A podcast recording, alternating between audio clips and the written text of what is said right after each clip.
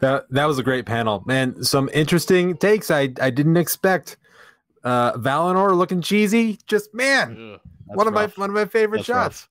But uh, it's everybody. That that's why I wanted to watch. You're entitled to your opinion, gonna- I That's what this is all about. Yeah, that's what this is all about.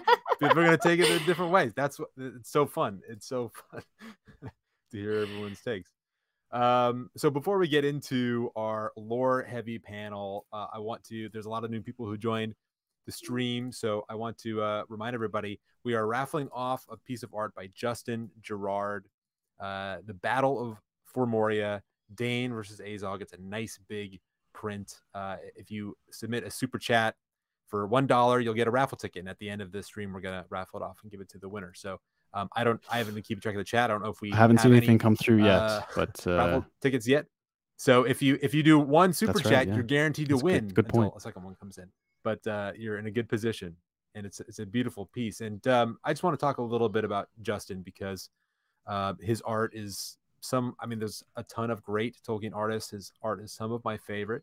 He does a lot of work for a lot of different folks. He does um, some great work for for Blizzard. That's D and D, um, Nintendo, Sony, you know, PlayStation. He's uh, illustrated for a lot of different folks. You may have seen his stuff out there. So he's very, very busy. And um, I'm very appreciative that he took time out to donate a piece and also to create a coupon code for everybody who's watching here. If you go to his store uh, and put in the code RING at checkout, you're going to get $10 off any purchase of $40 or more, which pretty much everything I think is about $40 or more. So basically anything on a site for the most part, you're going to get $10 off. And uh, so that's RING at checkout. And his website is gallerygerard.com backslash store, gallerygerard.com backslash store. So please go show him some love. You know, um, it's a really important, whatever you think of the show, which I'm having fun talking about it, but whatever you think of the show, support Tolkien artists. They're doing just fabulous stuff. And this is a community. So take this opportunity, grab that coupon code and, and go buy something from, from Justin. And uh, I think Kyle's probably going to be flipping through a few of his other pieces here uh, because there's some real beauties. Uh, you get Morgoth with Beren and the Silmarils. Um, the Fall of Gondolin is is a, a favorite of mine. So um, we'll probably see a few of those on the screen. yes, there's a couple up here now. Stunning work, really. Yeah, and I like his I like his style, Yeah, his uh, illustration style. It's um it kind of stands alone, and he really has a mix. He does a lot of other stuff. So if you if you already have walls full of Tolkien art, you can get some other uh, other types of stuff. There's sort of uh I don't want to say generic fantasy, but there's kind of D and D influenced fantasy that's not linked to Tolkien, but it's sort of uh, it within the fantasy realm. Lots of stuff like that. Um, a lot of sort of classical looking figures. So you can even if you're all stocked up on your Tolkien uh, stuff, there's a lot of other great art for you to peruse. So go check it out. And uh, I also want to remind people that on Fridays, when the show airs, we are having a watch party. We have res- uh, recipes that we've been tweeting out. This week was uh, Sam Gamgee's loaded potatoes. It was uh, loaded cheese fries, and there were quite a few people who participated in that, and we had a lot of fun sharing photos. And uh, you can join the live Discord, which we make live a couple hours before the show airs, and so people are messaging about the recipe and, of course, chatting about the show, which is really what we want to do. Um, and so I think we're gonna have a few of those photos up on the up on the screen here um, of the food. And if you partake, we have custom drinks. This, these are all season going to come from Liquor and Lore. Um, Liquor and Lore actually is helmed by Sam, who's one of the co-hosts on Watch Party's uh, House of the Dragon podcast, a watch party of ice and fire, and he comes up with some great drinks. And this last week for episodes one and two, it was the Galadriel, so champagne, gin, mint, uh, very very fresh with a dab of gold gold dust, which I didn't know you. Could I have to say, I felt so body and not fancy drinking you it. I was like, I'm absolutely. drinking gold. Yes. Yeah. It could have tasted. I think I'm just gonna put it in all my drinks from now on. I've got some water here. You can't see it, but it doesn't matter. I, I felt very dwarvish, honestly. I felt like my, all my insides were coated with gold, so I'm pretty sure dwarves are adding gold luster dust to all Certainly. their all their drinks. Yeah, and uh, so the recipe came from, by the way, from Spend with Pennies. Uh, Holly runs Spend with Pennies, and it's you know it's a great food blog. Um, lots of uh, uh, you know budget conscious recipes. Go check them out. I think they have a book. So again, they did all that for free for you know no no compensation whatsoever, just for fun and to help us out. So please go patronize them and show them Yep. some love. I think now we're ready to get into our lore panel. What do you think? Let's do it. All right. All hail the super All nerd. right, so we're gonna, we're gonna Thanks, Jen. Thanks, guys. we're bringing in here. Uh, we got Lakitia. Hi, great to see you. Glad to be here. We got Hen also, Hi. So happy to be here. Yeah. and Again. uh, I. Uh, and I believe Strider's joining us. I can't see him, but uh, he'll be joining us. The man in the clouds, Strider. I expect all of your takes to be very, very deep. And uh, and then we also got joining us our special guest, Matt. from Lord of the Good. Thanks for having me, doing, Matt? guys. Yeah, real pleasure. Thanks for joining us. I don't I don't think you need any introduction. I'm pretty sure everybody who's watching the stream is well uh, very familiar with your videos. I think you pretty much have the uh, the biggest YouTube or Tolkien uh, YouTube channel out there running. So, um, but for any who doesn't know, anybody who wandered in here off the street and isn't aware, uh, Matt runs Nerd of the Rings on YouTube. Tons of great breakdown videos, and I'll say I really have appreciated, especially considering how large your audience is, your you know measured and thoughtful takes on the show um, in a world where everybody has the hottest of hot takes. Uh, I think Yeah. you're you're bringing the nuance, and um, I, I appreciate that. Yeah, I uh I I typically don't don't go for hot takes so much. They're very lukewarm at most. All right, so I'm excited to hear your tepid tap water takes. So I think I want to kick things off same way Jen did. I just open forum. I want to hear everybody's just general impressions. But when you're answering, we'll do it kind of a fun way. Pick one word, just one word that you think sums up or the thing that jumped out to you. One word for these episodes, and and then explain why that word is the word you chose. So Matt, why don't we start with you? Okay. Um so if I oh gosh.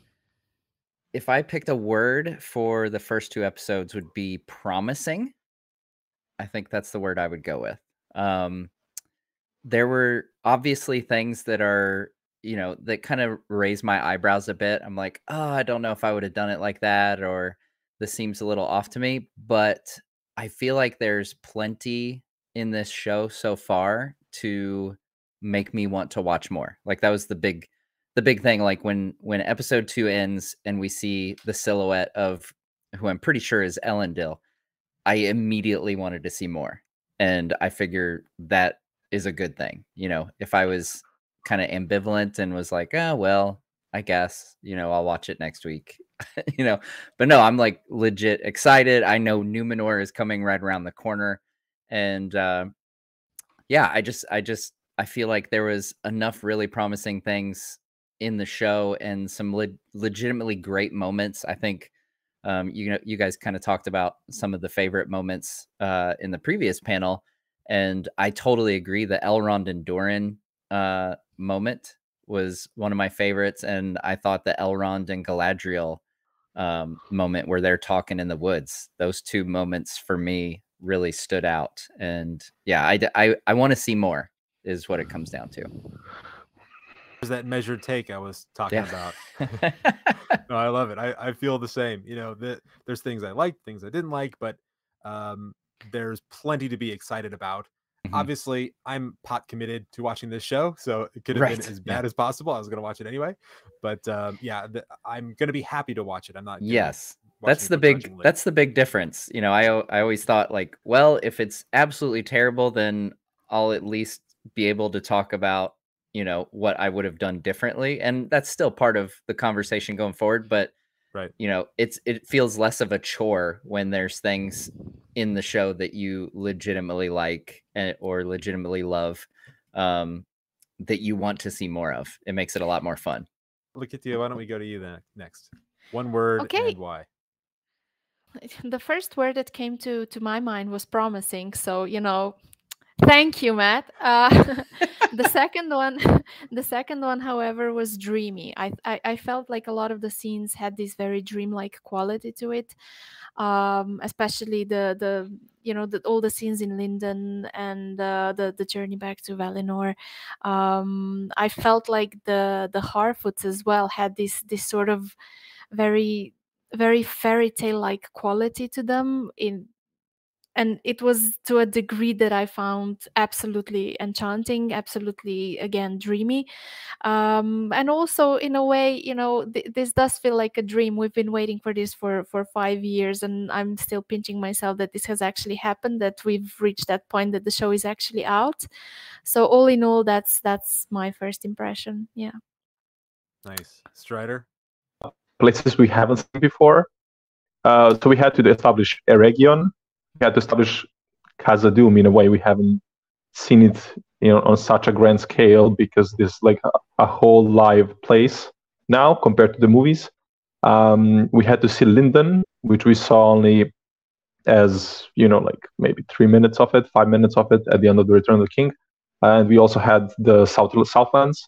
So I think the epi- episode or the episodes uh, did a pretty good job of explaining and establishing the whole world and make creating the setup for forwards. They weren't ideal. There were some uh, maybe editing issues. I and some people didn't like the pace. Some people didn't like some other things. So there was definitely some issues there. But overall, I think they did a really solid job of uh, giving us a base to move forward on from here. I agree with that wholeheartedly. Hen, how about you? Ah, you know, it's unfortunate I've been saved for last because it's gonna make me sound quite petty because my word for it, and it's gonna sound charitable on purpose, I'm afraid, is that it was pleasant. You know, uh, by which I mean, and I really mean it in a kind of charitable way, because it was nice to look at, nice to listen to. It was intercut not very well actually at all, and structured very, very oddly. Um, especially the first of the two episodes. I am judging them together as a suite, but at the same Mhm. time, uh, the first of the two I thought was and the more I I, I always watch uh, anything that I'm going to review twice. And so the more I watched it and the more I thought about it, the more cumbersome it became, and the more uh, it just as soon as you even just start settle into a situation, into a place, into an atmosphere, it indicates something else, and it was just a little bit breathless. Uh, I mean, it, it's it's a shame in a way because it does a disservice to what is a very, very, very nice, beautifully realized tableau of, you know, uh, Valinor and the Forodwaith and Lindon later on. Certainly, episode two, we get to uh, Eregion, Khazad-dûm was the the one location that really got a big smooch. Uh, but yeah, just the the the way in which it was structured I think possibly if it had one storyline less, if one of the storylines was just axed in the writing, it would have been a lot more, you know. Uh, and I think that Smoother. because all of yeah, because all of the storylines are there, uh, they don't all function equally. And of them, I expected the most. Uh, I expected the Harfoot one to be the most uh, problematic. Of course, it is problematic to me at least because that's not the kind of thing that I enjoy. Um, but uh, Because you're a wet blanket. Continue. I'm sorry. Not our favorite, but blank. Yeah, but yeah, but um, but my ultimately it was the Tirharad storyline, which is the the frontier in a way of the whole piece. So it's unfortunate that that storyline would be. So it feels like there are things missing, you know. Uh, so yeah, it's it's it's fine. Like there's nothing like seriously wrong with it that I can point at. But at the same time, having seen it one twice, I'm not sure I'm I can see myself see it a third time at all, really. These two, anyway. I think we can all agree it is a pretty, well, it's pretty damning pleasant when start. you don't watch, want to Yeah. watch something again. You know, like I don't know. Well, I would I would say that I I pretty much agree with everything that's been said here to some degree, both good and bad. You know, both uh, including Hen's criticisms, which is why this is going to sound weird, but my word it's really two words. I'm cheating, but it's it's welcome back. Um, Mhm. my experience watching it in the theater was actually very, very similar to my experience watching Fellowship of the Ring in the theater. And as much as I love Fellowship of the Ring now, you know, when I watched it the first time, I both loved it and also felt weird about it because when you walk into a theater with all the baggage of the books and your head canon and your images in your head um, and the way you think everything should go, seeing something, even when it's very well done, when it departs from your expectations or your hopes in any way, that becomes a thing your brain chews on. And so I was struggling with that when I watched it the first time. There was stuff that I that I absolutely loved. The the prologue, there were moments in there that just hit me right in the gut the way that Peter Jackson's prologue did. Things that I absolutely loved and it made me feel like, yeah, this is this is Middle Earth. The look and feel of it at a base level, the foundations of Middle Earth, the look and feel of Middle Earth, you know, it felt like coming home to Middle Earth. It felt very familiar, also but different and new. So I was very excited about that but I also had that the, the same sort of experience where I'm constantly questioning certain certain changes. And like what happened with Fellowship of the Ring, when I watched it a second time, my my viewing experience got better because I had sort of gotten used to the changes and I was no longer in my head about all that stuff. And I think I, I feel like there is a lot of promise with this show, a lot, a lot of promise. The narrative is not yet super gripping because it is a little bit all over the place. Mm. It's a little disjointed because they we jump straight into several narratives simultaneously. And I don't want to compare this to Game of Thrones all the time, but it is a useful comparison because think about the first episode of Game of Thrones. Game of Thrones is a huge universe as well, with lots of disparate storylines. People are in different parts of the world.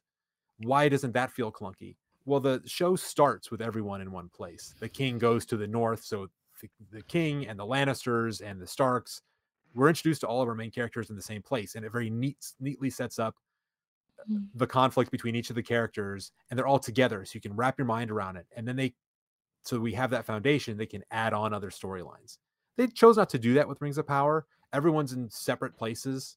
They did a little bit of unifying with you know elrond and khazad-dûm introducing khazad-dûm through elrond who we already knew um, so there's a little bit of that but um, I think that as the show goes on, once we settle into the the storylines, which is going to take some time, it sounds it feels like a few episodes, we'll be able to go back and rewatch these episodes and enjoy them a little bit more because now we know where it's going. So Mhm. um, that's kind of my high level thoughts about this.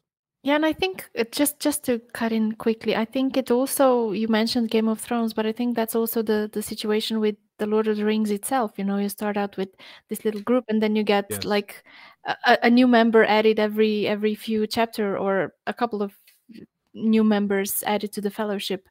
Um, but yeah, I think this show is going the opposite way. They're gonna present us several different different plot lines, and I I expect most of these plot lines to merge by the end of the season. So yeah, they went the other Yeah. way around. Mm. Which I, I don't know how I'll feel about plot lines merging because it's a big universe and, and I don't want to just oversimplify it, but you know, I don't see that many of them merging. Uh, like Lindon is already on talking terms, so to speak, with Eregion and Khazad-dûm. Mhm. Galadriel's going to Numenor, and then Numenor and Galadriel are going to Tirharad, but that's about Yeah. it, really. Yeah, but then that's like Uh, three three major Yeah, it is something. plot yeah, lines sure. merging. Uh, yeah. And Three I than, I do rather think than five. yeah, but I do think you know the the Harfoots are situated pretty close to Tirharad as well. They so I wouldn't be terribly surprised if they right. make their way Yeah. down to to um the Southlands as well. Eventually, they. But I mean, eventually they will the merge, yeah. storylines, Yeah, Mhm. yeah, they have to. And I just gotta say, I really agree with Hen when he said that uh, just the, the intercutting wasn't always the smoothest. Mm, For yeah. me, particularly jarring was when we f- first start with the you know rock smashing competition, Yes. and then it Cuts just away. starts, and you're like, okay, this is exciting, and then you cut to this pastoral idyll with with the Harfoots just trekking across the the landscape, and I'm like, really? Yeah, I had that makes, same moment yeah, in mind, actually. It the also exact it same makes moment. the the stone breaking competition Yeah. like it took so much long because you cut away from it to the Harfoots and then to Galadriel doing her, you know, Mm. cross continent swimming competition. and uh, and uh, as a result, i- w- when a when a when a film or a TV show cuts away, you you imagine that the other plot lines are continuing all the time while you're away. Yeah. So it, it it's illusory in a way, but it makes you feel like it, it makes it seem like the the rock raking constant for days really. Mm-hmm. It, it's it's very tricky, and mm-hmm. really the the reason why I feel that the Khazad-dûm piece was by far the most successful part of the thing. There are a couple of reasons, but one is that once we do cut back to the stone breaking, rock breaking competition, we have tail end of that scene, followed by a confrontation between Durin and Elrond, kind of domesticated it, though it may be a little bit uh, on the elevator, and then a kind of slightly sitcomy, but in a pleasant way, uh, scene with Durin and Disa. So we have three scenes in the same locale played back to back instead of the kind of potpourri of, of cutting to this Mhm. one and that one and this one, which kind of dissolves the whole effect. And I'll, I'll say one last thing before we jump into our really specific lore questions. I one thing I've noticed seeing people's reactions online, everyone's reacting differently to different things. Some people adore all the scenes with with uh, Durin and Disa and Elrond. Some people have issues with it. You know, some people love the Harfoot. Some people have issues with it. Some people, I, I love the the at least the visuals of going to Valinor. We saw on our newbie panel. Some people thought that was hokey. It was like something out of Monty Python. So there's I, get think we're going to see a lot of that. People having completely different subjective experiences and opinions about what they're watching. There's going to be a, so there's going to be a lot for everybody, but it's going to be different stuff, uh, and I think that's fascinating.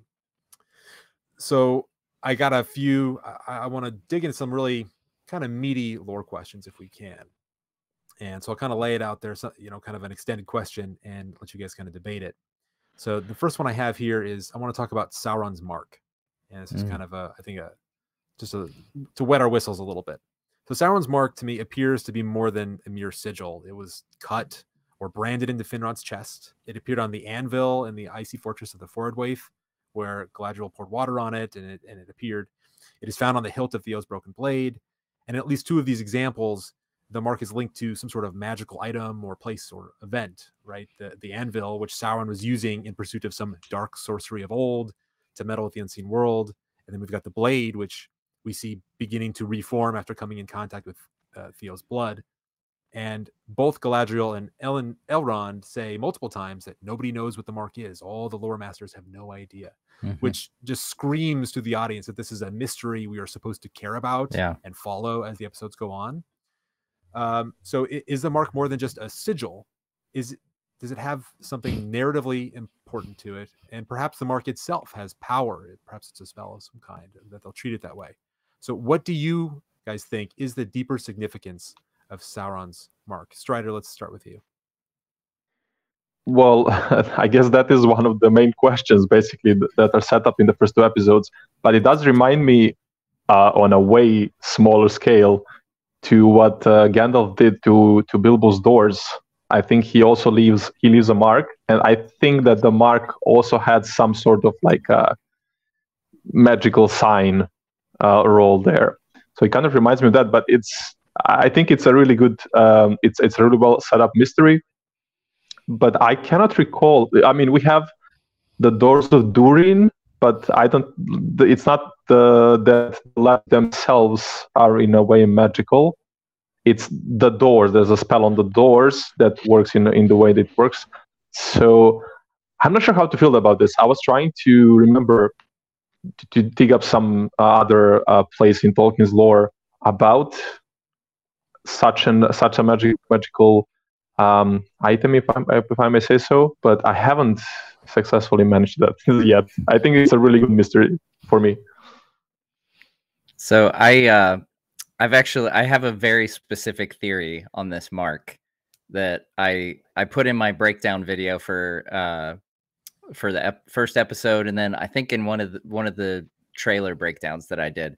Um so for a, a long time we saw it, you know, facing kind of up and down and then you know when we see it on Finrod it's to the side. So like back back when it was up and down, I was like messing around with it in Photoshop and stuff and twisted it on its side.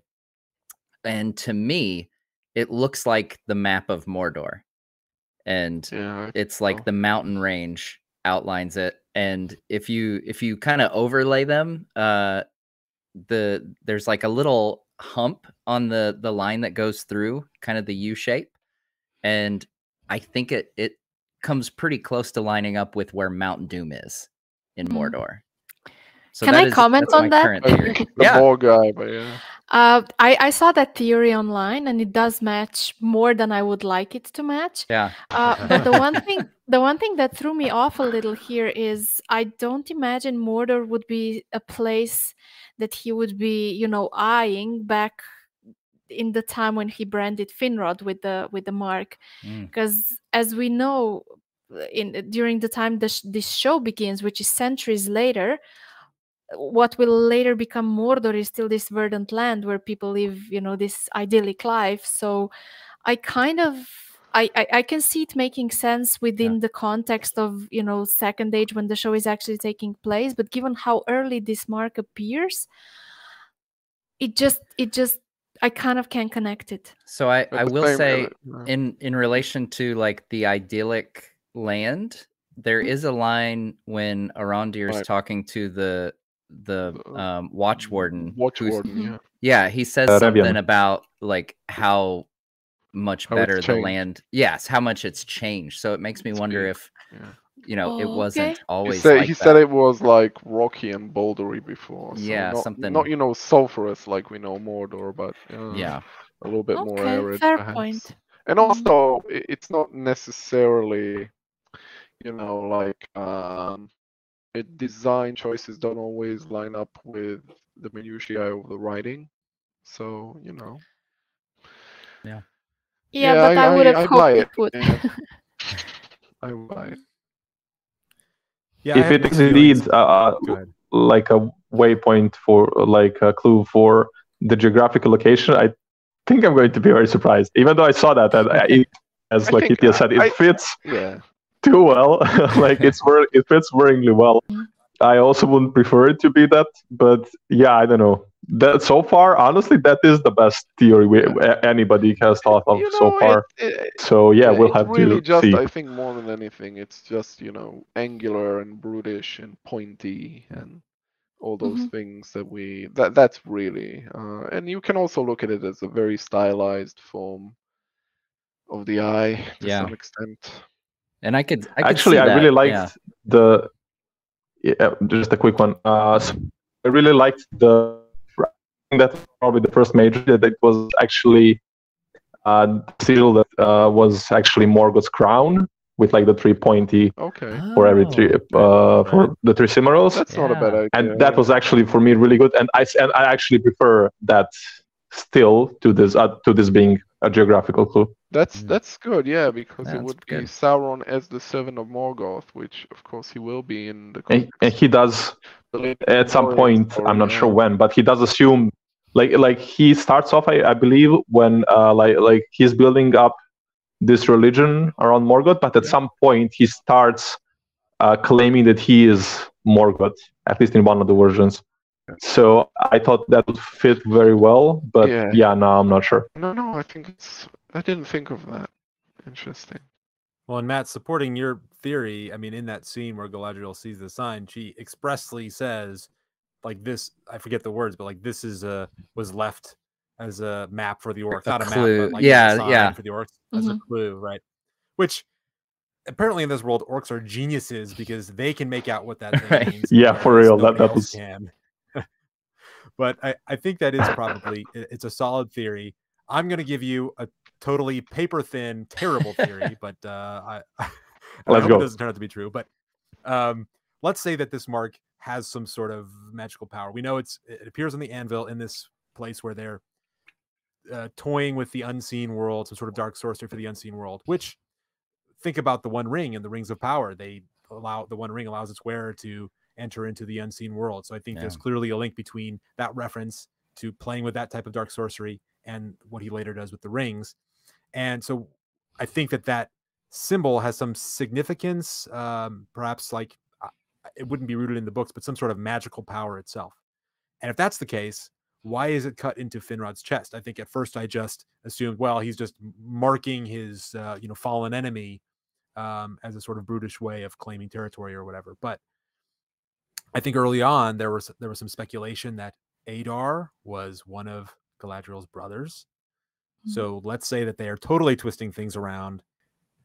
Adar actually is Finrod, risen from the grave because of this mark that Hmm. Sauron placed on him. So Adar actually becomes a, a corrupted version of Finrod, who is sort sort of forced into Sauron's service, um, and overcoming Hmm. that is going to be part of his arc, and it's going to be tied into Galadriel's arc. I'm not betting any money on this, and I don't love it, but it's a theory. If they do that to to Finrod, somebody's you know there's gonna be Oh, hell to pay. Oh man. Um, Couldn't I'm, agree I'm gonna I'm gonna go there with the pitchfork, and somebody will answer for this crime. I sort of don't. I, I and you'll not be going alone. Thank you, thank you. Um, I sort of feel like this is gonna be very superficial, but I I feel like if that were the case, they would try to cast a younger Finrod, um, closer to what you know Adar's actor Joseph Mawle looks like. I think that the two actors have very very very different faces, uh, so I think either they would try to I don't know digitally uh, de-age Joseph Mawle or just cast an actor who looks a lot more like him. I think. I hope. Or maybe they think. Joseph Mal Malway looks like that younger actor, but if he was raised from the dead and a corpse. Wow, that's Which- such a compliment. Yeah. man. I don't think that. I don't think that. I'm just saying. Maybe somebody. Uh, all right. Well, let's let's jump into another one.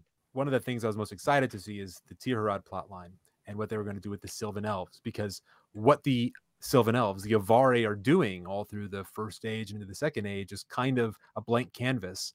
Um, Tolkien tells us very briefly that they, they've been there the whole time, but the wars in Beleriand were kind of a uh, just a rumor and a legend to them. They weren't really a part of it. And so seeing Arondir, knowing that he's a Sylvan elf and knowing that he's interacting with these men of the East, I was really fascinated to see where they go with that. And I, I'm I haven't been disappointed because they're setting it up so that the Sylvan elves and Tirharad seem to be something of an occupying force of peacekeepers. And although they're, I guess you could say, benevolent and not overtly hostile to the men, um, they are still perceived by many of the men there as oppressors. And in the very first scene, we meet Arondir. Theo's friend calls him knife ears, which is plainly meant to be sort of a racial slur within the Mhm. universe. Um, and the elves, on the flip side, don't really want to be there either. We see Arondir's commander is similarly prejudiced against the men. He thinks that their evil runs through their blood and there's no helping them. And so he doesn't think much of them at all. Um, no way to get over the link to their ancestors. So I think this idea of elves being something of an occupying peacekeeping force against the will of the people they're occupying is a really fascinating one. And I want to throw to you, the panel. I want to ask your opinion. How does this theme, the idea of occupation, fit into other themes explored by Tolkien in the Legendarium, or how can it be used to that effect? So, um, Hen, let's start with you. You know, uh, it's actually very, it's, I guess, relevant because Numenor becomes an occupying force.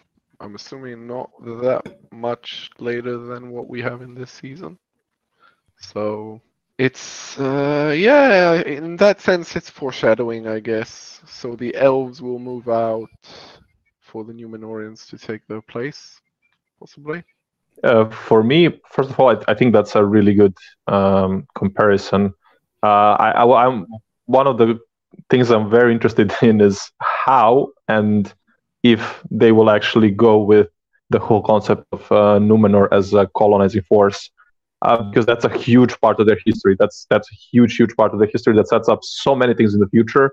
Sets up the Black Numenorians. It sets up the countries that Elendil, Isildur, and Anarion will you know, uh, you take and form into kingdoms that we know as Arnor and Gondor. So I think that's really important. But um, for this actually reminds me of that question of what did Aragorn and his forces uh, do with the remnants of the orcs after the fall of Barad-dûr? Like, what, what is the the moral question of being uh, having the high ground towards uh, compared compared to your enemies and the morality of what do you do with them Can, are you are they now completing your power should you do this or not because Aragorn and the free peoples of the west are the good guys obviously and the elves are supposed to be good guys so it's definitely an interesting question and i think it could be definitely foreshadowing for numenor but I didn't expect this to be. I, mean, I it's, not, didn't not expect to be in the them to be- place. Yeah, like this. It's not going to be in the same place. The occupation because Tirharad kind of goes kaboom. So, yeah. Yeah, sure. Yeah, I uh so I first of all I, I wanted to mention I really like Arondir. I I love the Oh, yeah. idea of a stoic elf that's, you know, not so light and breezy as Legolas. Like they're both, you know, I like I said on my stream, I they're both BA but in different ways. Um and I'm totally on board with a stoic BA elf. Um but yeah, the uh the the thing that kind of made me wonder about this whole setup was the fact that you know I, we have been told right that Arondir is a Sylvan elf, and I kind of wondered like why does he answer to the King of the Noldor? Like, wouldn't Yep. you, you would expect him to you know answer to uh Thranduil's father perhaps, um, Yeah, or be one of the you know perhaps one of the elves of uh um Lorinand, which is becomes Lorien. Um but yeah, so I, I was very curious like why, you know, I always got the impression that Sylvan elves, you know, wouldn't wouldn't necessarily just fall in line under the Noldor. Well, and I, I assume so. think- Go ahead, look at you. Go ahead. Th- I have a short one. Um, I think first of all, the elves are much more of you know political animals here than I I would have anticipated. Their their whole political structure is more explained than I expected and much broader. Like you guys said, I didn't expect you know Gilgalad to have power this far in the south. I I certainly didn't expect the Sylvan elves to be his subjects, etc. Um, and the other thing that Strider mentioned about the Numenorian colonies, I'm really, really curious what they're going to do with that. I mean, colonization is something that I think, within the context of Numenor, um, makes much more sense throughout the centuries that you know it took place in. I'm I'm curious if this show is just gonna jam everything within a, a few years, because yeah. in that case, the, the their colonization force is going to be lessened a lot so All right. I didn't think of it like that. Yeah, because most of the time you see colonization in in stories like this, it's been going on for a while when the curtain rises, which wouldn't be the case here. Uh, as to Mm. yeah, as to the mechanics of how it would go, I have a pretty solid guess. My thinking is very simple. Tirharad goes kaboom. Bronwyn and the survivors relocate to, I assume, Umbar, um, and that get, gets occupied. Occupied. I mean, that's obviously season two and things. So I want to glom onto something that that Matt mentioned, which is the weirdness of the Sylvan Elves being under the authority Mm. of Gilgalad. Um, and I wouldn't have even noticed this uh, if they hadn't specifically said in all kinds of marketing materials before the show that Arondir is a Sylvan Elf. Right? Right. That is a that is a Yeah. fact. They have confirmed it. So now we have to wrestle with this notion that the Sylvan Elves and the outer outposts are actually under the command of Gilgalad. Yeah. And so the question becomes: Are they just Hen said it's for simplicity's sake. I'm sure that's the case. How far are they going to go with that? Are they basically stripping out any distinctions between the tribes, the different tribes of elves? Um, and if Uh, so, are, we, are they going to do something Yeah. similar between the different tribes of of dwarves? Are they just saying dwarves are one group, elves are one group, you know, so. men in Middle Earth Yeah. are another group, and then yet Uh, Numenorians? I think you have a very simple uh, evidence of it. Does Arondir really talk or behave any different than any of the other elves? I don't. I don't think so. Yeah. He has the same heightened language. Some of his lines to Bronwyn are pretty. Uh, you know, he, he doesn't like. Uh, there's no different feeling between him and the Noldor, particularly. Yeah. So yeah, I think that's your answer right there. Which yeah, I, I I can't help but think that's a little bit of a shame. I mean, even in the Yeah. Hobbit movies, we got yeah, I was gonna you say know, that where- acts yeah. where she said you wouldn't let him pledge himself to a lowly Sylvan elf, and Yeah, but he also Thranduil being a total jerk is just like, nope, I sure wouldn't. Yeah, um, but yeah, like this this show because you know presumably uh, if they go there with uh, War of the Last Alliance, they could bring in Thranduil's father Yeah. Oropher, and they could bring in the elves of Lorien, and you know those are um, Sylvan elves led by Sindarin elves, and you know we could have three different factions of elves at play here. And we kind of we should follow. hopefully have those maybe i maybe Yeah. even more and you know we can I- perhaps hopefully see uh, also Amroth and his father yeah. ruling Lorien. There's Yeah. that whole thing happening there. So I hope we are not seeing them just the merging. Maybe they will explain something. Maybe maybe Gilgalad at this point is you know the high king of elves in Middle Earth, but perhaps, and of course, I think we are hoping for this to be to be the, to be the case. Uh, perhaps there are still those, you know, other realms. They just see him as the high king. You know, like a- as what we had in Beleriand during the first stage. Mhm. You know, you had all of the Noldorin kingdoms, and you had I don't know Fingolfin or Fingon at, at different points being the king. So Hmm. hopefully, Yeah. maybe this is the the case. Yeah.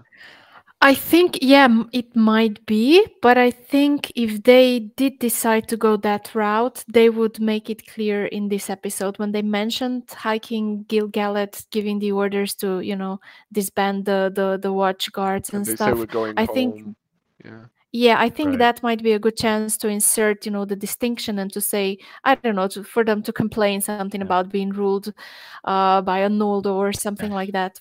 I don't Or know. even the if the, time, it was think- Actually- Arondir would go home somewhere else, you know, like, Yeah. hey, you've been under the servitude of the High King of the Noldor, but now you can go back to Greenwood, you know, or something. Yeah. exactly to your own people. Yeah. Mm. If at I may, uh, I'm I not just sure- s- s- something just uh, some sorry. I think this may be something interesting. Um, just just for a short one. So I think we had the elves of Ossiriand in Belar in Beleriand, right? They were the woodland elves. Mhm.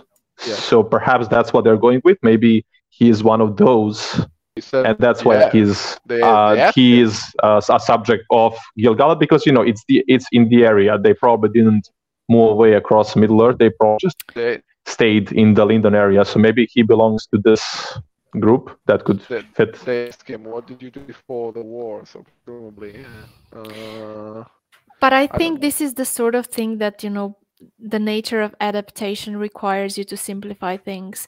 And I think they, I'm very, very sorry about this, but I, I think they just, they'll just omit mentioning, you know, the, the Noldor in general, the Sylvan elves in general. I think they'll just, you know, present them as the elves and there are different factions of the elves, but we're not going to go Yeah. too deep into explaining it. The nice thing though about, you know, this being a TV series is that that's something that could get introduced in a Later. later series, you know, Mhm. when Right. perhaps we get the elves of greenwood in a later Mhm. season and that's I think we where we would. get Mhm. more of this Mhm. distinction Yeah. um that is I, I think we would, yeah, because then it's in their best interest to keep on introducing new things because Yeah. you you just you have to to keep it. You you can't just uh, as Like much as Celeborn, apparently. be- yeah, as much as you yeah sure. Right. As much Yeah, as you want things to be unified, you also you Mhm. want to keep introducing new things. Otherwise, it becomes you know a little bit uh, you know there's only so much you can do with it. Yes. So yeah, That is true, but on the other hand, and I'm sorry I'm being stubborn about this. And I I really wish it I would believe it would be otherwise, but I think it's odd if you have two or several main characters who are elves and then after a season or two yeah. you go like, okay, so here's the explanation. elves and these Actually, Arondir is completely different than Galadriel based on his, you know, origin and everything. So I think And to I be know. fair, you're right. Um, they don't mention that Arondir is a Sylvan elf. We know it from marketing. We don't know it from the show. Mhm. It's it's never mentioned. Yeah, I'm very sympathetic all. to the the problem that the showrunners are confronted with, needing to decide which things to compress or simplify, you know, streamline for the Yeah. purposes of the show, and and which not Yeah. to. I would just prefer, though. Um, obviously, I want to see everything in its fullness. We're not going to get that, but let's say that they decide we're not going to get into the distinctions between the tribes of elves. I get that. You don't need to get into it, but you also don't need to include any lines that foreclose the opportunity to get into it later Yeah. right and and that that was the thing that actually Well concerned me the most about the line uh, indicating they're under the authority of king gilgalad because getting into the distinctions later would they kind of can't backtrack on that right Yeah. the sylvan elves are under gilgalad's authority so they're kind Yeah. of stuck with that now Mhm. Yeah. I really think as much as it's very easy to take quotes of the showrunners like, "Oh, we have it all figured out," and take it really, really, really far. Um, you know, they have an outline.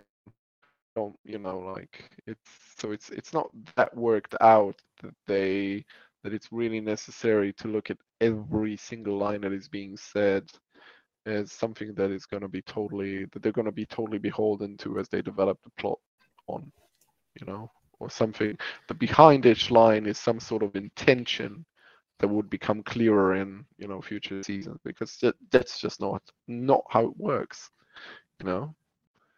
Yeah. So a, a place that we may see a glimmer of the distinctions between groups of elves is with Elrond, and I was really caught by surprise, or really, you know, caught my eye.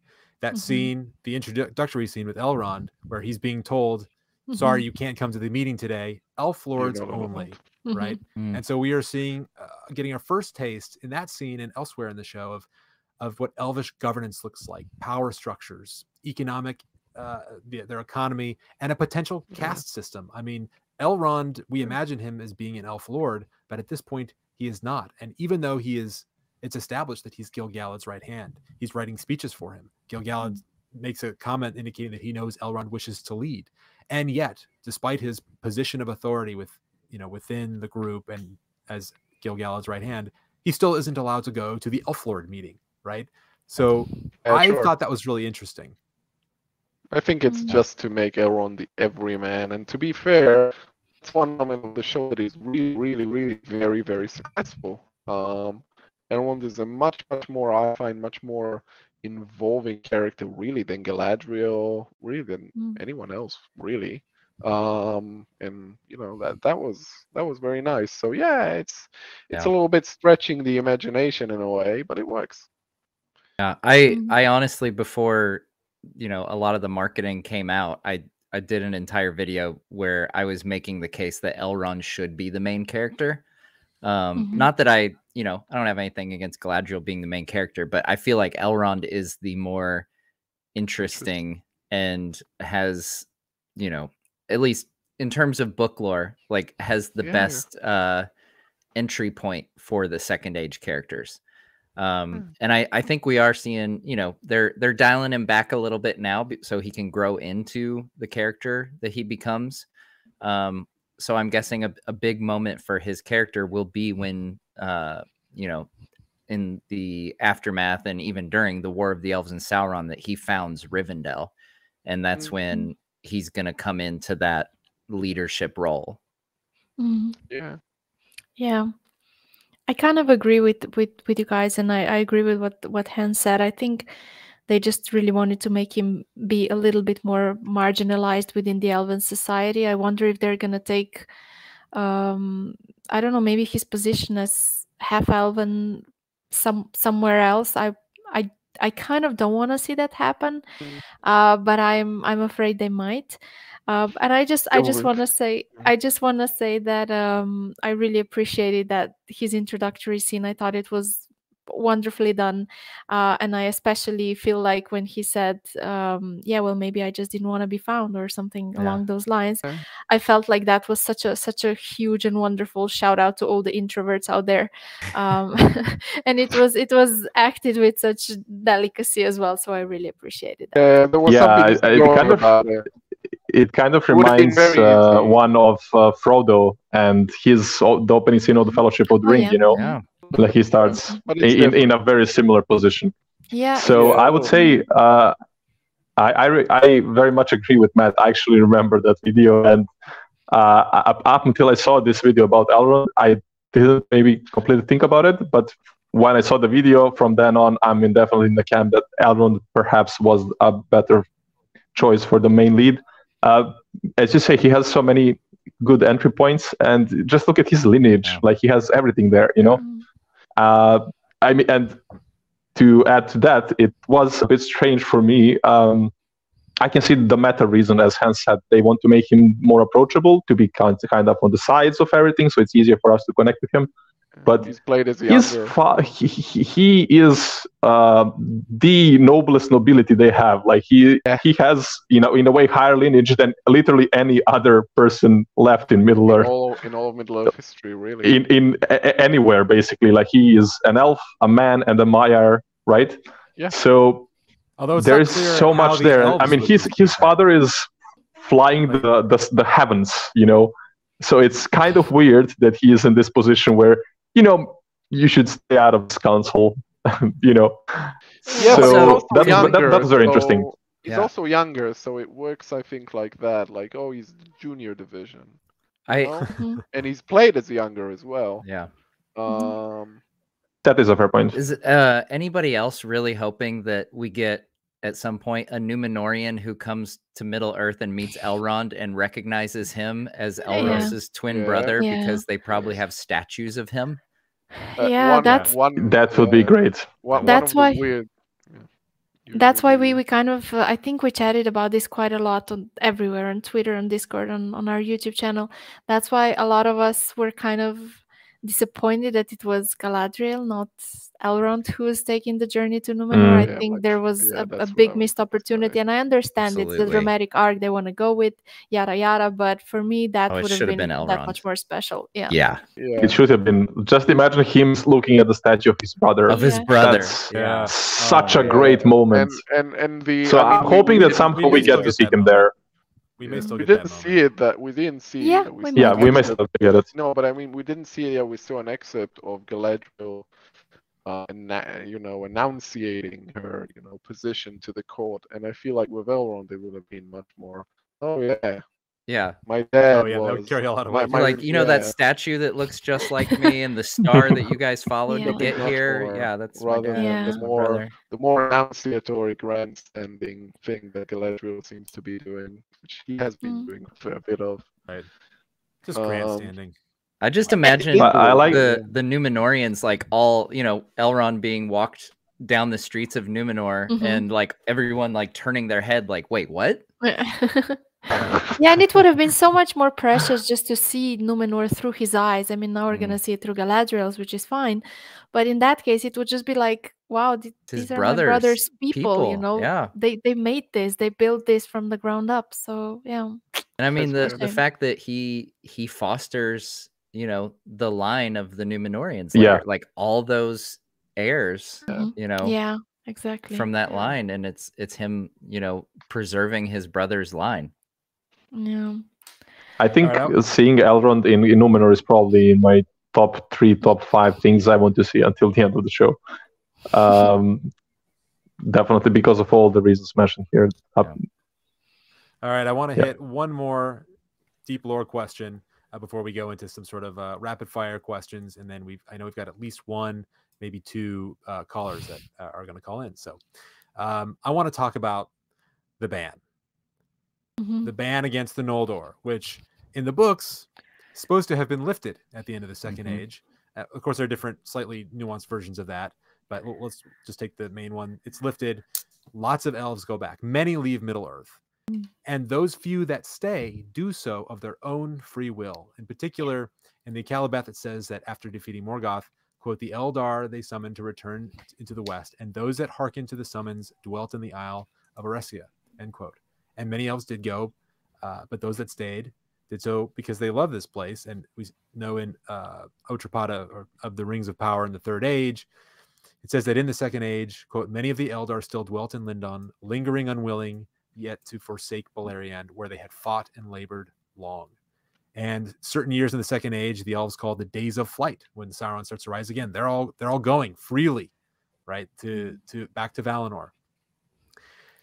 And yet, in this show, they make a there's a big scene here where it's made very clear that the only way to go back to Valinor is if Gil Galad gives you a ticket.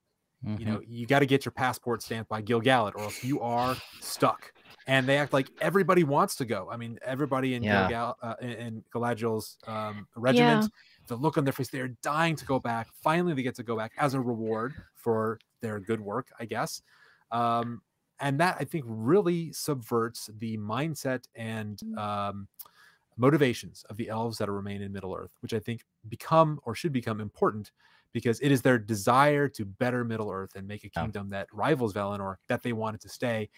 Um, that's the thing that Sauron grabs onto and manipulates to get them to make the rings of the, the rings of power, right? So I think this is a really important change, and I'm curious what your thoughts are in terms of how it will change a lot of the thematic stuff going forward. And can I just add to that? It also gives Gil-galad some sort of, uh, you know, Valar-like authority, which he Yeah. yeah certainly didn't have in the lore, and Gil-galad And is somebody says who hasn't Manwë even. across Yeah. his chest. That's part Yeah, of his uh, Yeah, his outfit. maybe that's his hubris. You know, maybe that'll be his not not exactly his downfall, but something he struggles with. You know. It should be. Mhm. But yeah, uh, I don't know. I think it's just a result of doing this premise with a very partial set of rights. So most Mhm. of that stuff is not expanded upon in the Lord of the Rings. So you know, they did what they do. And you know, they did it for the plot reason that they Mhm. did it as well, which is, which in a way is rather clever. Which is Gil-galad is giving Galadriel like uh, Golden kind of ticket. a forced, va- a forced vacation almost, really like oh she's kind of she's kind of a troublemaker in a way so we'll like give her a promotion Yeah, Yeah. you're being promoted to Siberia. Get out of here. yeah. that's kind of uh, I- no yeah. really it is it sounds kind of mercenary but you know uh, I I honestly like I I don't know which I was bugged by more the fact that Gil-galad chooses who goes hmm or the fact that like it made me like Gil-galad less because Mhm. you know obviously his death at the end of this series is going to be a big moment and Elendil I'm not as worried about I feel like you know that's a that's a loss that will will feel but like if Gil-galad is kind of set up to be kind of a jerk then you know I I always vi- envisioned him again you know this is you know kind of Yeah. my where where your own head canon comes in but um, I envisioned him as almost like a father figure for Elrond, who has this tendency to lose father figures, and that that would Mhm. be, you know, the final father figure that he loses, and that would be a big moment. But if he's kind of like, you know, Yeah. not a bad guy, but a little more antagonistic, then you know his death Mm. won't won't be a sad as sad of a moment as it could be. yeah but you know king lear is a jerk and you know like uh, you know that's these kinds of tragic royal characters are often like that they're a little bit manipula- manipulative I do think your point is well complex. taken insofar as that we probably should have gotten to know him for a couple of scenes before this. So it's like, oh, he has no choice. It was the better thing to do for the Yeah. better of the for the greater good, and you know, make a big dilemma out of it. Yeah. Uh, yeah. We The good thing get is that we've got plenty of time before the last alliance. so- Yeah, yeah, yeah. Yeah, we do. Right, right. But you want to And start I off think on the maybe right they foot, wanted to contrast Mhm. You do, but I, I feel like maybe they wanted to contrast, you know, Elrond's just general kindness and generosity to, and he's still portrayed as being politically very successful. Like he he exhibits a lot of confidence before he goes into Khazad-dûm. He's like, yeah, so this is what I do best. And on the other hand, yeah, we have funny. Yeah but, but still like he's supposed to Yeah. be pretty pretty cunning and on the other hand maybe they just want to establish gil-galad as this more experienced a little bit more manipulative ruthless politician um Yeah, but it's i don't like it. i i yeah it's in his character description. They've talked about it in in- yeah, interviews it but i'm i'm not a big fan of it. I I feel One like thing it- it's it's it's a missed opportunity. I mean, this is this is an Elven king that's that's you know ruled for the longest, like the the High King of the Noldor who who's ruled the longest, and here they sort of portray him as I don't know. Even the fact that Elrond writes his uh, writes his yeah. speeches and everything that was a bit of an odd choice for me. Yeah. in my It eyes, makes him feel kind of inept a little bit. it A makes him bit, feel inept, and I I That, really yeah. dislike that. Yeah, So, that and also I think something that aggravates it. Again, some of the elves, especially Gil-galad, sometimes Galadriel, very enunciatory, very actily, very like it's meant to be actily because he's reading a speech and he's reading it to the people at large, but it's it's kind of overly like uh, you know, like uh, you know. Well, we have. Yeah, but you know, of he is he is the politician, so he has Yeah, to but you know you do that. know, But uh, what I want he- to say, I think perhaps, he ends his uh, speech with uh, with raising his arms like this Mhm. or something. he is theatrical, but that's that's elves, man. El- elves can be theatrical. Yeah, they gotta be a little Um, bit extra, or else they wouldn't be elves. Yeah, so yeah, they gotta be at least a little bit extra. You know, he's the High King of Noldor. He has to be a bit more, a bit of extra. But what I want to say is, um, first of all, I also do not agree with him being described um, and played as uh, and written as uh, mani- manipulative. But you know, um, we don't know what, what they did with the timeline exactly. It's unclear and obviously intentionally unclear how much time has passed since the War of Wrath and since the all all the trauma they had in the first age of of the world. So perhaps I could cut him some slack in the sense that he wants to be like he really wants to make sure that his people has all the best conditions in his own vision to you know um, heal from everything to just prosper a bit to get, get have some a nice time finally in the sense that they earned it so perhaps i could see that being like um, some sort of a redemption redemptional trait for him why he why he is so strict in a way why he's so tough maybe with all of this I'm going to play the devil's advocate uh, about this. You all are coming down real hard on what we've seen from Gil-galad so far. I'm going to give a different point of view. Gil-galad is the king, and it is the duty of a king to make really tough choices. Right? He's got to pass judgment. He's got to make really hard decisions that not everybody's going to like. And I, I know they use the word manipulative. We haven't seen anything truly manipulative yet. What we've seen him do is uh, withhold. Maybe it's manipulative in a way, but imagine what would have happened if he told Galadriel, I do believe that Sauron's still out there. I do believe he's a danger, but I don't believe that you are the right person to keep going after him. I think you're going to cause more problems than you're going to fix, which is what he thinks. So that's what we know he, he Yeah. believes. The consequence of that would have been Galadriel saying, screw you, you know, king, you ain't no king of mine. Uh, I have to stay, right? That's how that interaction would have gone because he sees that she is totally hell bent on this one direction, this one task. And she's consumed almost with a Feanorian obsession uh, with going after Sauron, and so he perceives that, and and so doesn't you know divulge his full heart to her and his his full thinking. He says, Yeah. "You're done. You know, you're done. You've done good. You're done. You know, you, you got to go. Your your time Mhm. here is done." And so it is a bit of a manipulation, but is also there's some wisdom in it.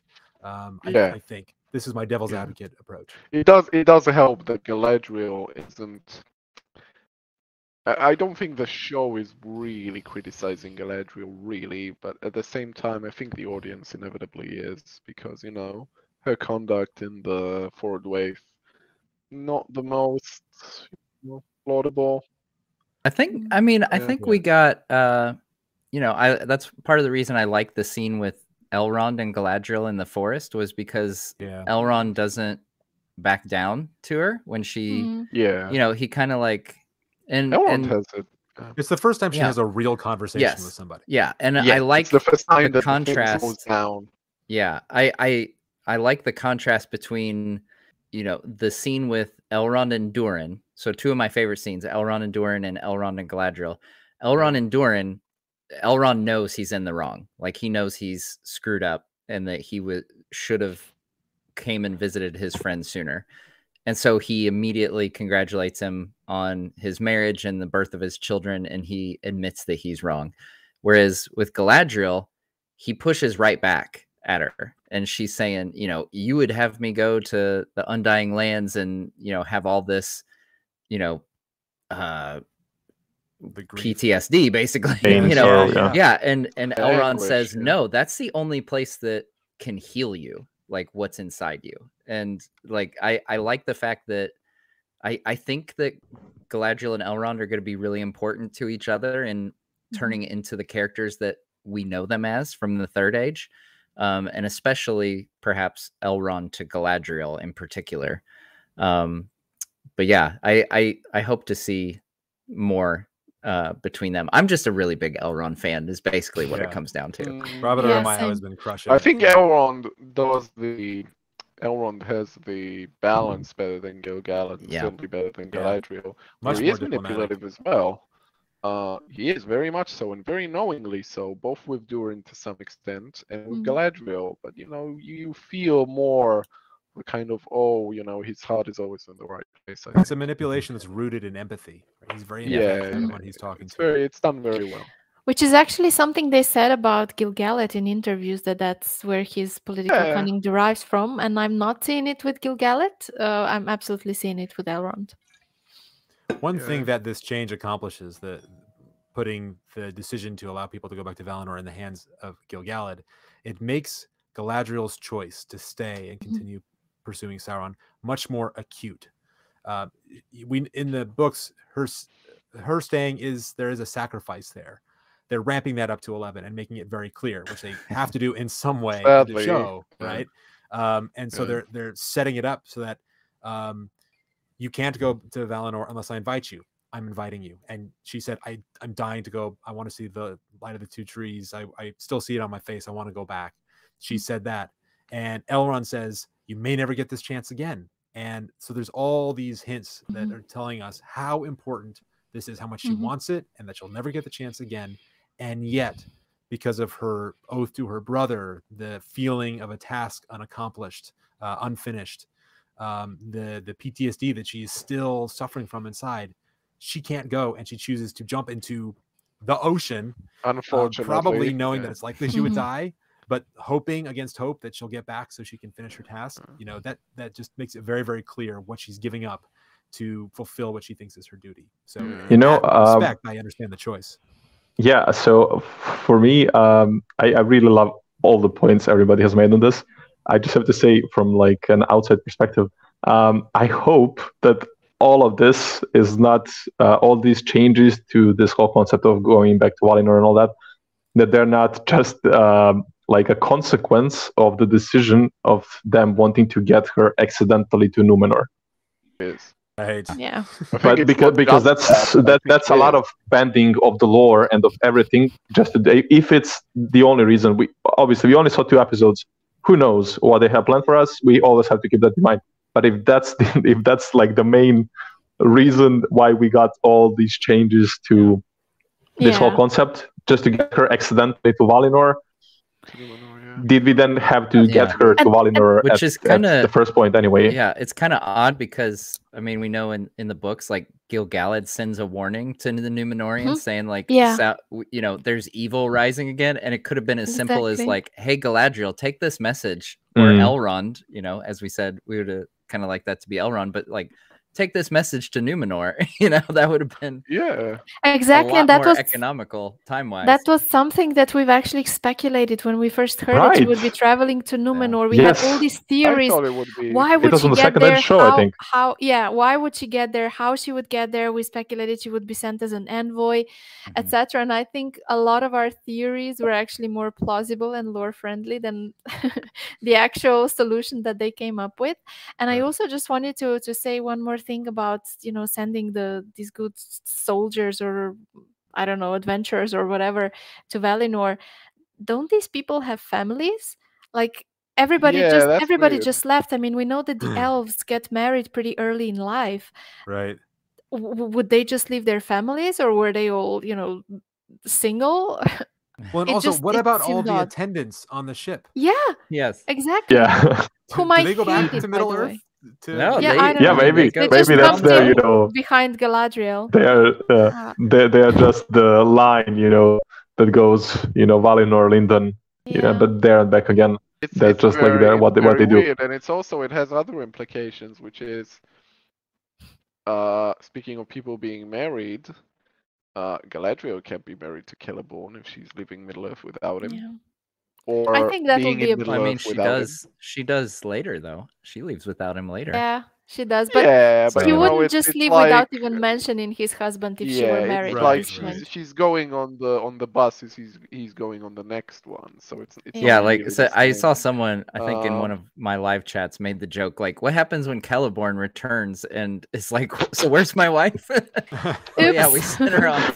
Well, oh right you know, I forgot to tell you. Sorry man. So No, funny I, story. I think this is this is making it quite clear that it's not gonna be Elrond and Celebrian who are gonna be the big romance of this show, which I I expected it to be. Yeah. Which I we were hoping for, I yeah. Think was it's gonna be yeah. Galadriel and Celeborn who are Yeah. yet to meet.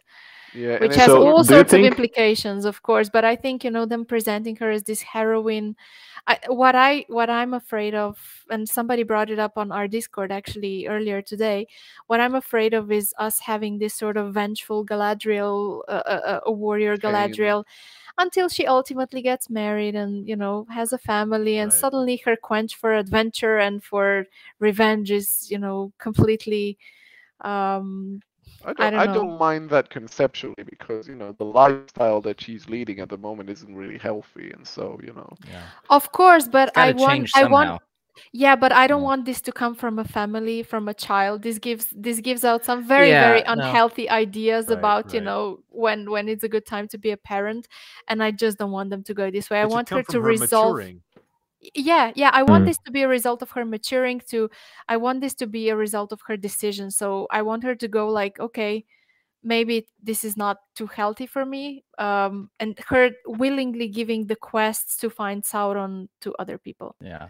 which My- she in a way yeah. does with with elrond in in the in the first episode but um Yeah. wait, she's not quite there yet My my hope is that like because I like I said I think Elrond will be pivotal in Galadriel's ongoing arc, and I think that it could be uh powerful stuff if uh Celeborn is that way as well. Like a lot of you know a lot of people I say agree, like why d- don't have why does someone so great as Galadriel you know settle with Celeborn? And I think it's it could be interesting you know to show off his wisdom you know a bit That's and true. Uh, Celeborn is one yeah. of the great uh, kind of blank slates because Yeah. you know he's he's just kind of there, and this show has an opportunity. It's one of the ways in which it's disappointing not to have him from the start, which is, uh, you know, Galadriel is to some extent, you know, a known quantity Elrond too, but Celeborn isn't. Celeborn is a blank slate.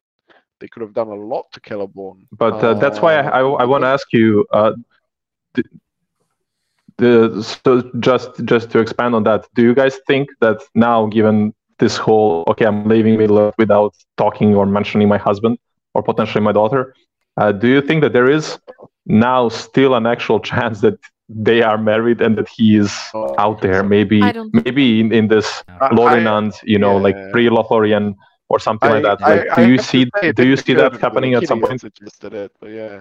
I think I think Maybe- if we if if there's a chance of No, us really. seeing so her, her as far as her daughter goes, I think the best chance of seeing her would be if there's a time jump between the fall of Numenor and Yeah. The last uh you know the whole last alliance storyline. So like if think so, would if they jump in time a hundred years or something, then they could have had a daughter dead, so at that no. point. What's that? That means that Nori will be dead, so it won't happen.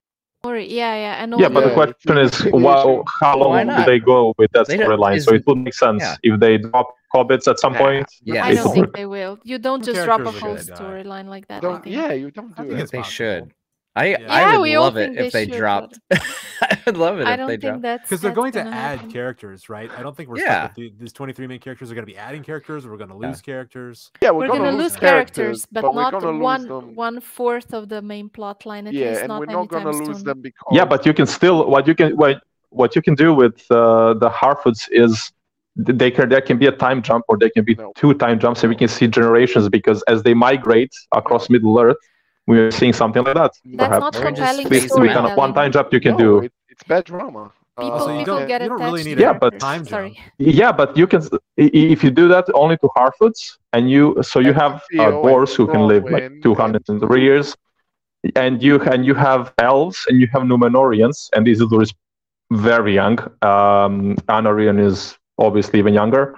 Um, you can have the main most of your main cast still be alive in a hundred years from now, like this, no problem, Nah. except Not the gonna Harfoots. happen. So I, I don't I don't think they will do that, but I think there is definitely room for that to make sense in the context think of the show. I don't think they need Harf. I mean, to be full don't disclosure, I don't Harf, think they needed him to did. start with. But like, come the War of the Last Alliance. I mean, I don't know. Maybe Hen wants uh, some battalioned Harfoots marching in the Last Alliance or something. Oh but no, I think they could be phased out. What I want, but no, they don't need them for they don't need them in the grand scheme of things obviously i mean they weren't a part of the a part of the main story of the last alliance or of the fall of numenor but if you if you put in harfoots in order to anchor the audiences to something that that they know and love from the lord of the rings and the hobbit you don't just take these characters who are a sort of uh, audience Surrogate. um yeah exactly surrogates. You don't just take them away after a few seasons in my opinion.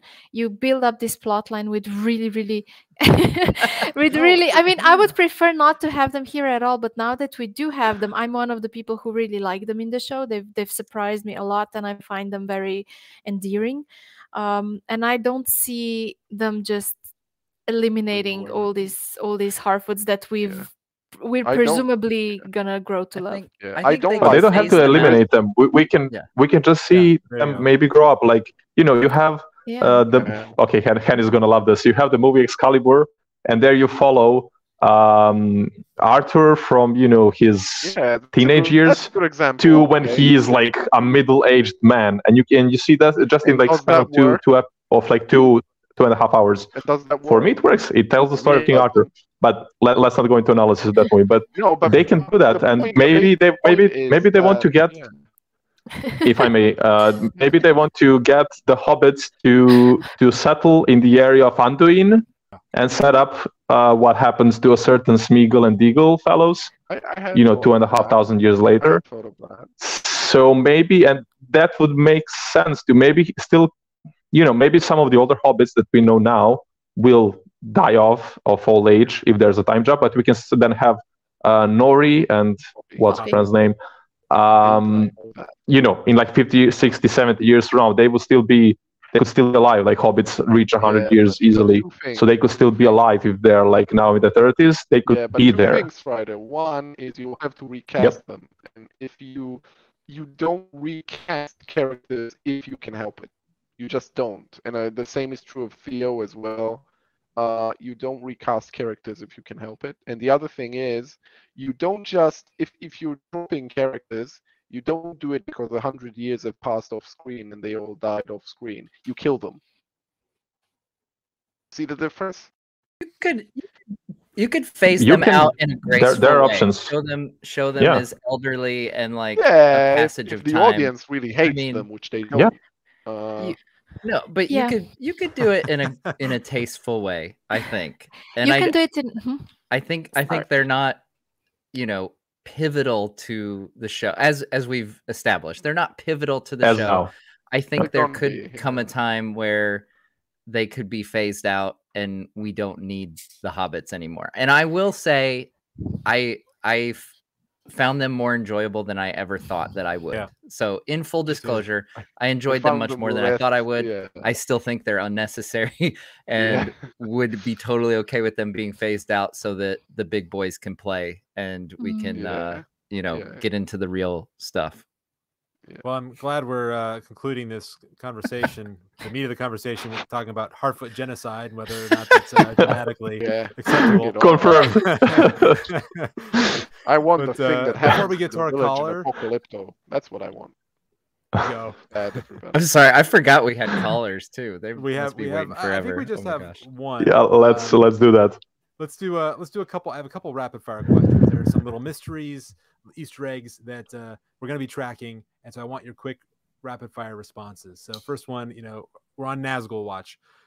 Which care have we seen any Nazgul in the show, and who do you think it is? Matt, let's start with you. Yes, I think we've definitely seen Nazgul. Um, I personally would like to see Halbrand turn out to be the Witch King. Yes. Yes. Lakitia. I agree with that, and I also think one of the characters we haven't yet seen has the potential of becoming a Nazgul or several. I especially suspect Pharazon's son, or possibly even Eärien. Yeah, Arian, I wouldn't know, but Pharazon's son, yeah, it could be. Uh, the one thing that uh, I, I'll go with Halbrand as well. I think just I don't think the showrunners want us to have the image that under one of these hoods is either you know a pretty girl or a, a little boy, which would be the case of Theo. Who Oh, but a pretty man no is okay. I don't. you know what I get. Yeah, you know what I'm getting at, though, right? uh, I, I think it's just uh, you know, like there's a certain like. I think by the time it would under be the kind hood, of they won't be pretty anything. Yeah, it would be kind of it, it would be kind of twisted uh, to do it that way. And the oeuvre of the show for me is sadly not very twisted. And so, you know, I would say for me, uh, I definitely hope that Halbrand is not Sauron, that he ends up being Witch Yeah. King. I really, really hope for that. Uh, nothing screams Sauron, everything screams a man who has problems and may end up being tempting, tempted for whatever reason into becoming a wraith, uh, a ring wraith. But I, I do hope, and I do, I do think if I had to make a bet, I would, uh, I would that uh, Theo will be will end up being Khamûl. I think there's definitely a lot of potential there, given his origin being one of the Easterlings. It's not clear uh, whether the Easterlings from the Silmarillion are for sure the Easterlings from the later ages, but they may be making that connection. And as such, Easterling Khamûl, the Easterling is his code name. So I could definitely see that happening. And also given with the sword and everything. And also it would play uh, into my uh, theory that we will indeed have a time jump. And maybe even I know what Ken said, and I know you. You, it is uncommon to recast people intentionally in the middle of a show, but we haven't exactly had a show like this that covers potentially No. several hundred years. That's So maybe they will go about that That's with true. Theo, for Um, example. That's true, but I'm gonna say something very, very not nice about this show. This show is extremely conventional in its style, extremely so. And so to have all Yes, yeah. these non-conventional, eh, what we've seen so far has been incredibly conventional. And so uh, to have all these super unconventional story choices, like a tangent that requires recasting a major role, is not something that I see these showrunners having in them at all. It's extremely conventional.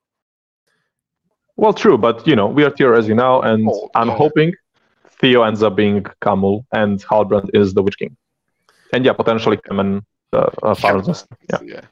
Our our rapid Next- fire get our round isn't next- so rapid. Sorry. Yeah, yeah. Let's get to our next rapid fire question. It is more rapid Um, than so far. uh, this one I'm calling Who is Theo's daddy and what does he do? And I think it's Ah. self explanatory. Don't ask me to use an Arnold Schwarzenegger accent when I say that. So let's again, let's tee it up. Matt, who's Theo's daddy? Um, if we're, I think the only candidate we have so far would be Halbrand. I think. So, yeah, I don't know. That's my Not best sure, guess. Is yeah. like Halbrand could be, could be maybe. Could be. Kittia, do you agree? Yeah, I agree, especially given that we even got like a little line about Theo's dad and the other boy saying, "Yeah, you Yeah. don't even know what happened to him." Mhm. Yeah, and and Mhm. and Halbrand is, you know, being spoken of as somebody who's running from his past. Yeah, I I I see that. I think it's possible. Yeah, it's weird, but I can see it. Yeah. Mhm. Yeah, so there's that problem if he ends up being Sauron and Theo's dad. Like, what what is happening? Yeah, Uh, but I I mean, like so that. far of all the characters we've seen, it has to be Hal- either Halbrand or somebody else. Um, a lot of people think that, or uh, Arondir may be the father, but I think it's No. you know if you read through the dialogue, it's it's not. They hadn't they haven't actually you know even said uh, clearly that they love each other. Like they didn't actually you know do anything active on that whole front. So uh, I think it's either Halbrand or somebody else And he kind of mentions who have who we haven't had seen. a father when he was younger, you know, and then his father Yeah, left. So I think he remembers the father. Yeah. Um, he's just not around anymore because he's, you know, off gallivanting with Galadriel. All right. At the same one. time, it feels weird. I don't know. Something about it doesn't feel right. We'll see. So this show, the showrunners say what you will of them. They love putting in Easter eggs. There's a lot of Easter eggs in here for eagle-eyed viewers, people who like the lore, whether it's in costumes or um, the the settings, uh, language. There's a lot of little stuff in there. So let's go around the horn and uh, give me your favorite little Easter egg. Doesn't have to be a big part of the plot or anything like that. Just something that you spotted that you just love that nod, that that tip of the cap to uh, diehards. Matt, how about you? Fairly certain twice we have seen the dragon helm of Dor-lómin in the Mhm. show. Um, first episode, it was in the the woods. Uh, looked like um, as the camera came from behind Galadriel off to the left of the screen, there was a character carved uh, holding the dragon helm, which I'm pretty sure would be Fingon, based on um, the fact that he's the one who gives it to the men of Dor-lómin. And then in the second episode, it was uh, the dwarf kids with the big helmets. One of them was the dragon helmet Dor-lómin. I even wore it. It's my shirt today, the dragon helmet Dor-lómin. I absolutely love the Children of Hurin. Folks who are familiar with my channel will know that that is my favorite Tolkien book. Um, it's a downer, but I still love it. Yeah, yeah. Yeah. It's great. Uh, Yeah, all of us Tolkien fans, we think we love high fantasy, but we really just like the gritty, depressing storylines Yes. as much as the next Guilty person. yes, we do. Okay, Uh, yeah. I don't know that, that I necessarily have anyone. I liked, uh, you know, seeing the statues of Luthien and everything. Um, I really like the, the Feanor's hammer and the fact that it got jewels ingrained on it. I, I, I thought that was a really nice touch. Um, but yeah, apart from that, I think I'm pretty much blanking. So I, n- n- nothing particular comes to mind. Good ones. Ken, how about you? Yeah, yeah, I also don't. I, I didn't like watch it with a keen eye on those sorts of things. I'm trying to think of something a little bit more. Um, I would say the dwarven help, the dwarven faces, perhaps, but it's not. Uh, the the design is a little hokey for me. Okay, just a tiny one. I? I remembered it, a tiny Oh, one. yeah. Uh, I forgot. I ki- I kind of liked how um, Finrod says at the beginning something along the lines of "I'm not always going to be around" and stuff. I thought that was a really nice callback to, you know, how he um, to some of his foretellings that he has in in the Silmarillion. So I kind of appreciated that as well. Mm. Uh, well, I have two actually.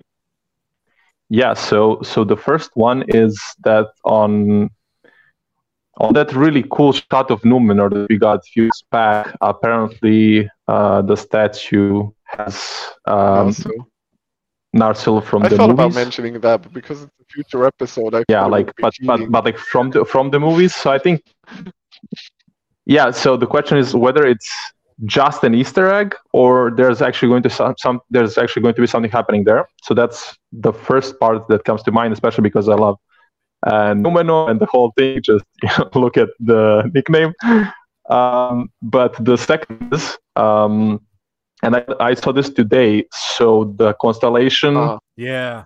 that Yeah. Galadriel sees, and apparently that the Meteor Man or like the stranger that he did with the fireflies is Valacirca, the famous constellation that Varda created as like a sign for the elves and like a symbol of hope and everything. So I think that was really neat that they did that. So yeah, those are my two topics. That you know what you just hit on the one that I was going to say as well, and uh, I, this is one of the things I really appreciate about the show. So I saw that oh, and I you know here in America we call that the Big Dipper. I saw the Big Dipper, and I had forgotten. You know that was something I knew once read in Hammond and Scull that the you know the constellations that are referred to um, Are real, throughout Tolkien's yeah. Legendarium that they're referring to the Big Dipper, and I I had totally forgotten that. So I put on Twitter, it's like, are there any references to to the Big Dipper in here? And and Digital Tolkien chimed in, and it's just great that this show is bringing things back. You know, deep pieces of knowledge that we forget. Um, it- it- and I think there are going to be a lot of moments like that. So that was my Easter egg as well. I, I loved its inclusion, and it sort of uh, brought back a piece of information that I had forgotten, and I'm going to re-enjoy that from the text now. So that's great. I think uh, it's time we got a caller or two. Kyle, um, who are we going to hear from next? Are or are they still waiting? Or maybe they went to go get some pizza or something. Hello. Hello. Hi. Hi. Hey, Hi. My name's Deborah. welcome. Thank you. Thank Hi, you. Deborah. Hello. Yeah, thanks so much. I've been listening sort of all night and reading all the comments and everything. So I'm learning loads and loads and loads. So it's awesome. Thank you very much. Thank you. Wealth Thank you for listening. Thank you so very much. Did you have a, a comment or, or a question about the uh, the show? Yeah, it's just it's more of a observation, I guess. And knowing that we got five wizards sort of coming through at different times and knowing the condensed timeline, and maybe they might all be coming through at the same time period in this version. Um, we did spot that there were five meteor shots throughout. So, what do you think about maybe all five wizards coming down at the same time? And we are only seeing one because we did try to figure out the trajectory of the meteor Mhm, from where it was, Yeah. and um, Yeah. and it didn't line up entirely. mhm. Yeah. So that got our minds thinking a little bit, and we're trying to figure out what possible Istari I I is yeah. for Glory currently. I think it's one meteor. I think it's That's just. that's a great fact- question. Yeah, Hen, Yeah. why don't you take it? I think But that's a, that's a really good question. Thank you, uh, thank you so much for this. It is visible from, say, Tirharad and from Lindon quite far north is just a conceit so that all the characters see it. It's a little bit like how Mount Doom really shouldn't be visible from the Black Gate, and Erebor shouldn't be visible from the Carrock, but it makes sense dramatically for us to see them there, and so we do. And it's mm. the same thing here. We see it because it makes sense dramatically for the characters across all the storylines, or as many of them as possible. to see it. But it would have been such a nice plot twist, you know. We all this time we just think there's one one person arriving mm. on a Oh, meteor great. and even more contrivances. And we we might end up, you know, I I'm crossing my fingers that he's a blue wizard and that Oh, you know all of a sudden we'll Yes. we'll find out there was actually two. Well, and it would make it. I know there have been a lot of rumors. Yeah, that uh, I- Man is uh, Gandalf, there- which I think he have is, feelings yes. about that. It would make it much more palatable for Meteor Man to be Gandalf if all five are coming down, right? Mm. If you know that would make it a little easier Oh, yeah. to swallow.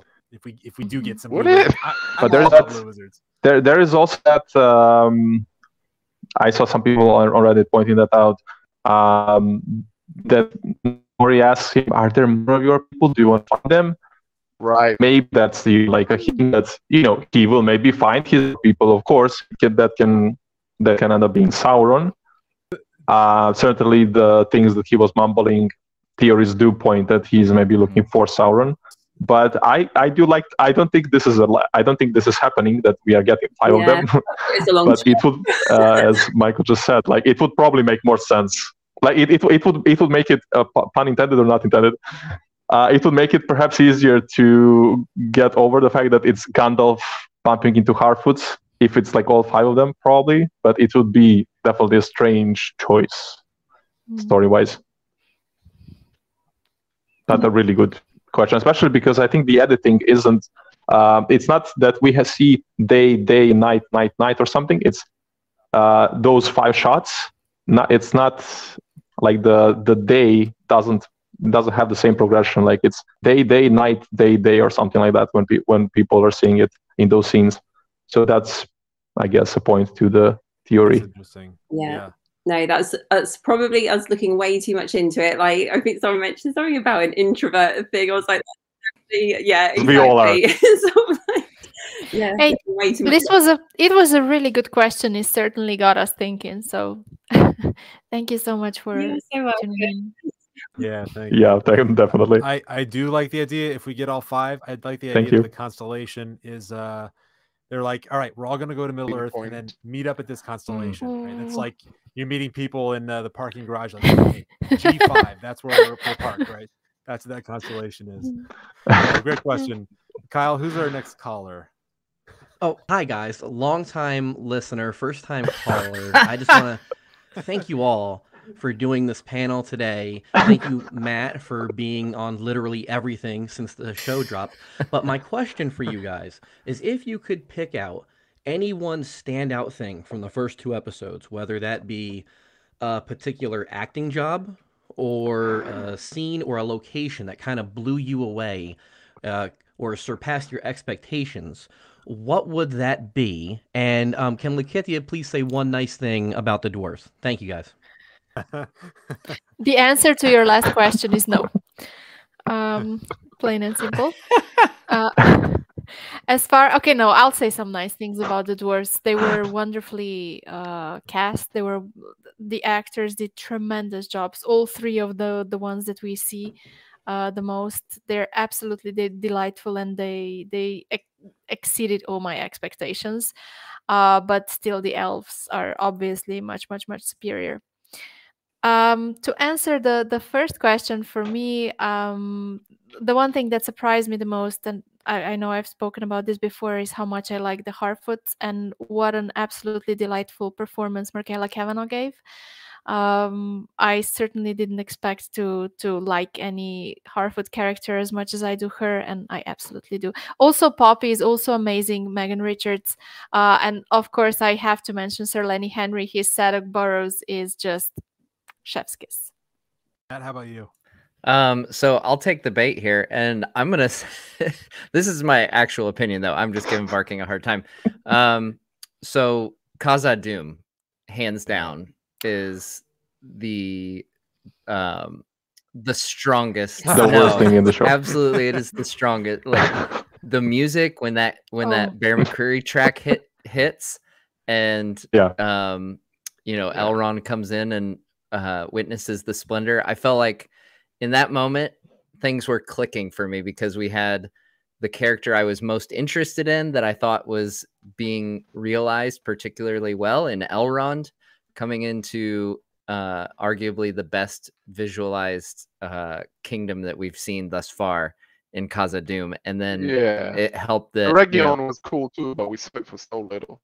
yeah, Um, yeah. yeah i i just i thought everything was clicking there and you know it, it only got better with Durin and Elrond's like i said the high water mark is their their conversation on the lift um so yeah i'm i'm most It's i'm most anxious to see numenor be revealed next week and then uh more of Khazad-dûm and out, elrond and durin yes. I think I think the reason why it is, and I think it's clearly the best part. Um, one is the presence of Elrond, or that we see it for Elrond, and Mhm. two that it takes they take time with it. Finally, something that they take time with. Both the reveal with a very nicely constructed camera movement that starts Mhm. against the wall and opens up gradually to a very big wide, and uh, also the scenes that follow. They take time. Yeah.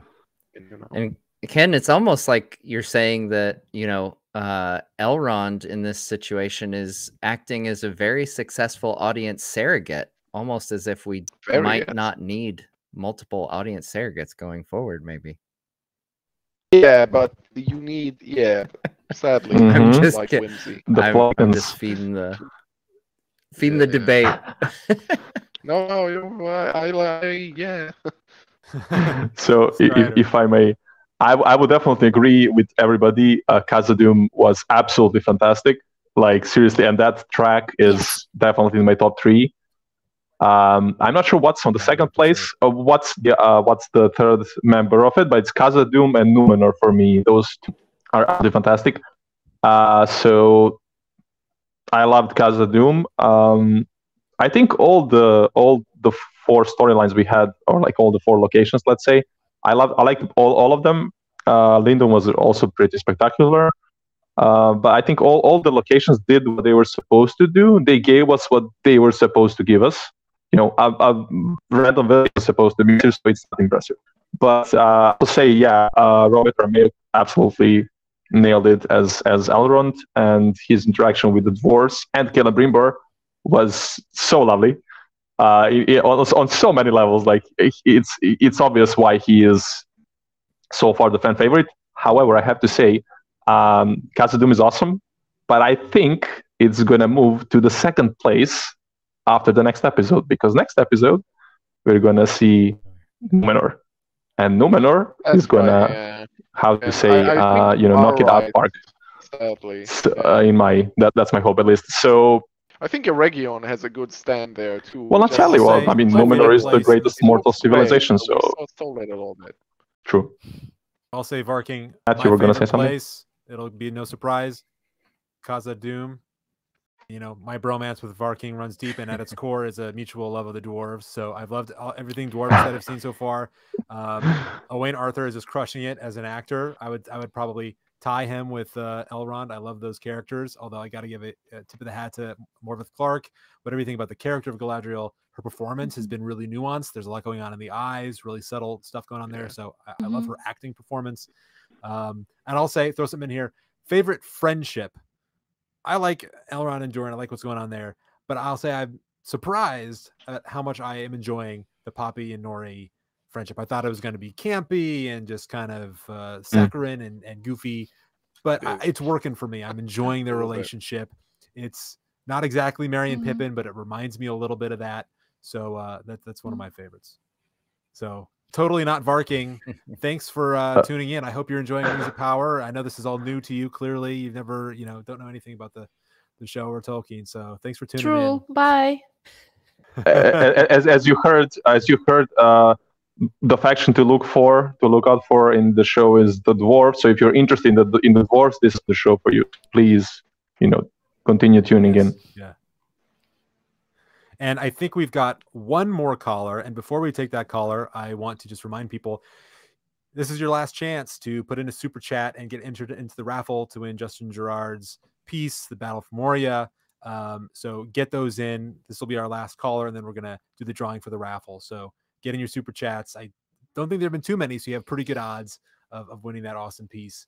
And uh, and of course, I'll remind you again: go to his store and, and support Justin Gerard. So Kyle, give us a Bob. Is that our next caller? Can you guys hear me? Yes. So, um, I Yes, have hello. a question. Um, thank you. I have a question. So I want. So, so I. So um. So what do you guys think about? Um, like I know that right now we're we um that we're in the middle of um House of the Dragon and and um and this show like like like in your opinion without being biased um which show which show do which show do you think is gonna is going to be better? Because both shows to me they look they they they they're they're really good but one show had uh had had like move both shows have movie budgets but did but with the power to me feels like a movie. It don't feel like a tv show. It feels more like a a full out experience that that you need to go out to the theater to see so um so like what's your take on on this Mhm. Mm. Bob, thank you so much for your question. I know that that's on the mind of every uh, Rings of Power fan. How's this going to measure up to House of the Dragon? So, um, uh, Matt, and I mean, every fantasy fan, thoughts? you know. And I don't, I don't know that we can promise to be unbiased. It's going to be impossible and totally objective. But we are going to do our yeah best. um Matt, Matt, what do you so i'm probably not the best person to answer this because i i've only ever seen half an episode of one game of thrones episode it's just Yeah, I saw a not couple, my but yeah. thing it's just not my thing um Not your so yeah i i can't measure it up i can say that i took my three boys um aging from uh ranging from ages 11 to 6 to the rings of power first two episodes at um the theater screening and they all really enjoyed it and it sparked a 30 minute conversation on the way home um, about you know them theorizing who the stranger was and then we got to talking about the wizards and why they were sent and how they were sent um, and just all these deeper lore questions that you know as as i said the oldest is 11 so to have them that interested in tolkien um that that has already been worth the price of admission for you know getting them to sit down and watch this show with me that they not only enjoy it but i'm i'm planting seeds for a a love of tolkien that is already blossoming thanks to this show. Oh, that's nice. Yeah, I'm I'm on the same boat So insofar as reproducing a that, whole new crop of Tolkien fans. yeah, I'm on the same boat insofar that I haven't seen much of Thrones. Which is it's like Game of Thrones and crime dramas are two things that I find very, very unattractive from an audience standpoint. Um, it's just uninvolving to me, but the aesthetic is much, much more, in, in- much, much more inviting to me than the more fairy tale quality that that uh, the Rings of Power is imbued with, and the very uh, family-friendly quality that it's imbued with. Uh, that's less the sort of thing that I like in my. No, it's true. I like stuff like I like Apocalypse Now. I like you know harsh stuff. Um, so you know, um, Yeah. so yeah, but it's it's I like the aesthetic more, but the characters less. So All right, so I've seen I've seen both. Uh, I've read Look, I've read all the books, so good, yeah. good. Somebody on this panel has seen both. Uh, I love how Hank can go on a, on So you're I the only one qualified Hank can on a here. complete five minute rant about a show he hasn't seen. Uh, so I I actually think that the House of the Dragon benefits a lot from being much more condensed, much more streamlined. Uh, with with um, the Rings of Power, we're two episodes in and we're still you know we're still in the middle of setup. Yeah, uh, House of the Dragon throws you in the middle of the action from the get go. So I think House of the Dragon benefits from being uh, a bit more gripping. Um, you're in the thick of the action immediately. But on the other hand, after I'm done watching House of the Dragon, okay, I'm done. After I'm done watching The Rings of Power, I'm just like thinking about it. I mean, obviously, I'm more invested with the IP as it is, but I think uh, The Rings of Power is a, sh- a, show that stays with you more. At least it stays with me more.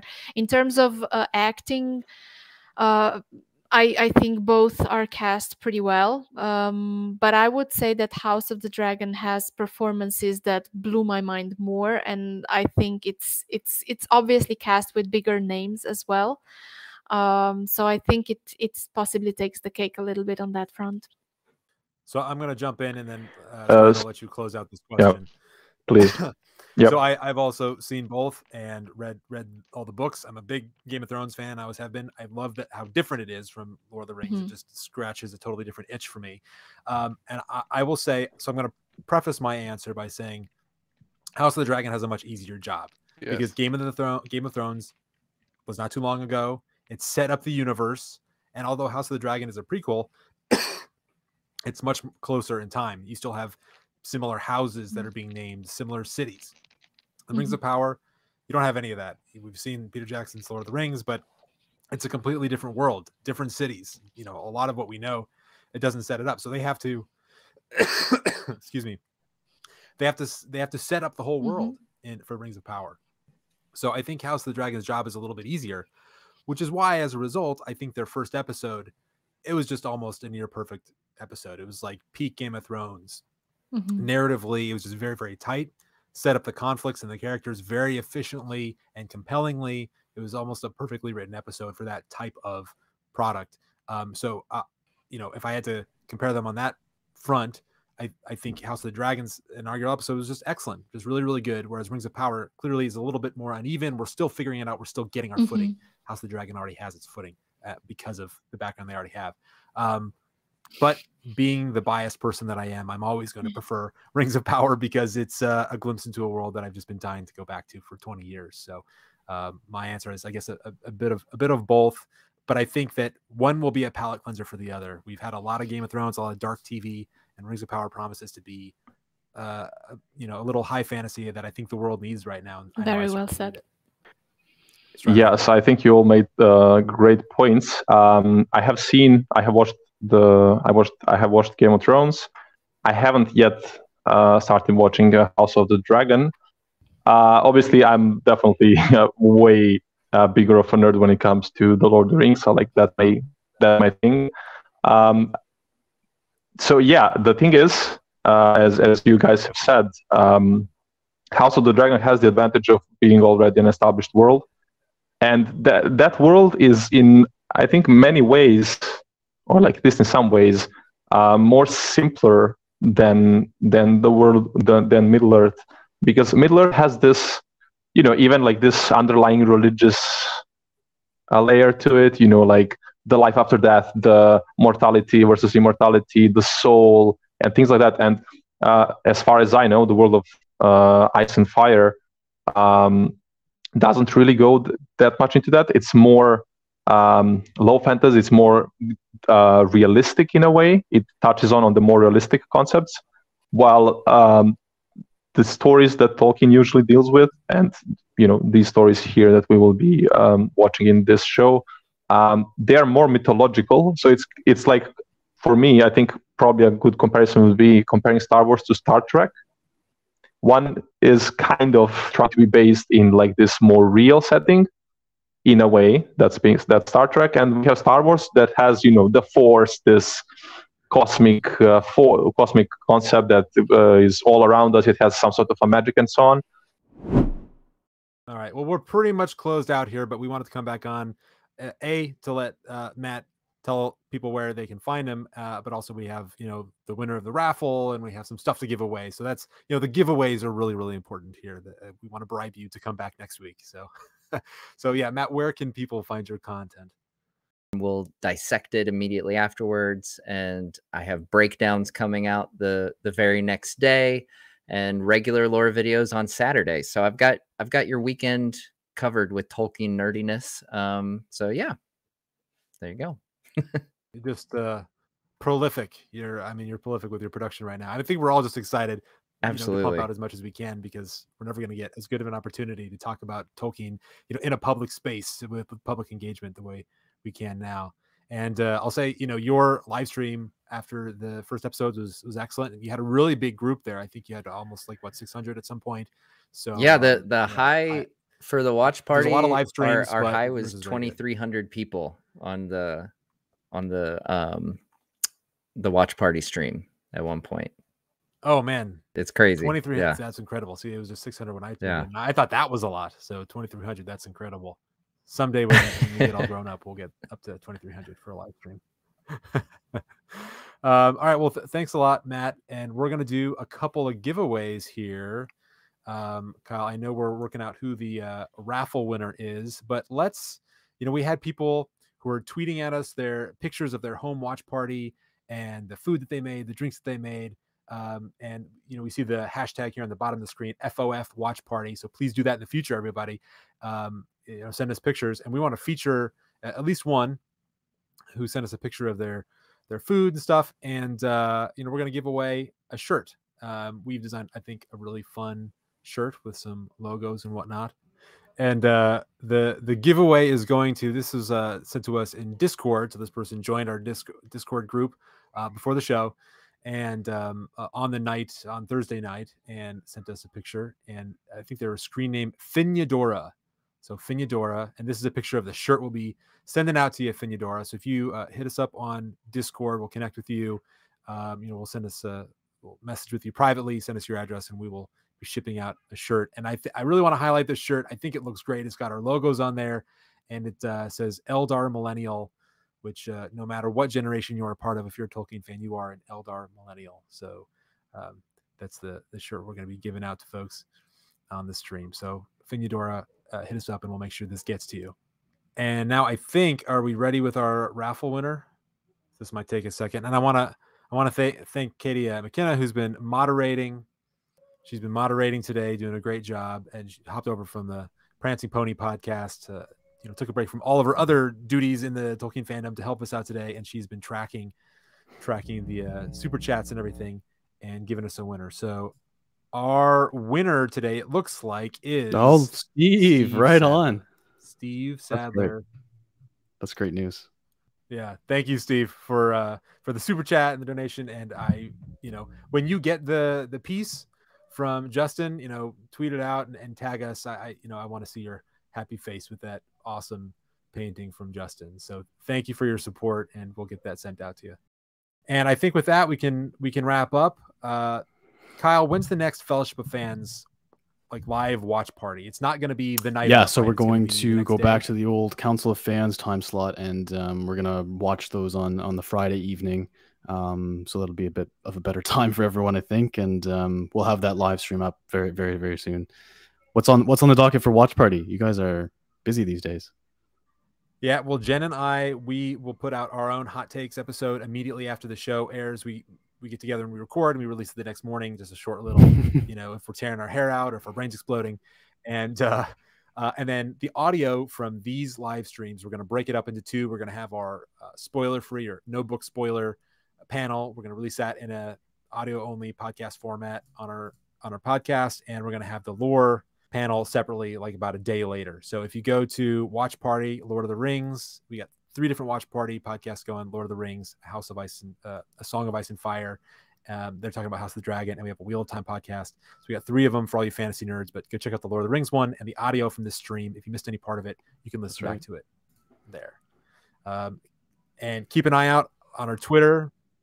Fellowship of Fans and our Twitter will be tweeting out tomorrow new recipes for this week. Uh, we got, I'll give you a little hint. We got some some baked goods Ooh. and some skewers. That sounds So we're fun. getting a little more old fashioned with this stuff. It's going to be woodland venison skewers. It's not really venison, but Love it. we're calling it venison. and and our cocktail this week is going to be like a blackberry Mm, brandy type of concoction. So we'll be tweeting those out tomorrow, so you can go to the grocery store and uh, get all the goodies you need to make that and and uh, enjoy your watch party night with us. right on. So thanks again to everybody. Oh, thank you. Thank you, Kyle, Lakitia, Hen, Strider, Matt, uh, our newbie panel, and uh, of course, thank you to you, the listener, for tuning in and sticking with us uh, this whole time through some of our technical Yep. We'll see you. I- I hope We'll see you next it. time.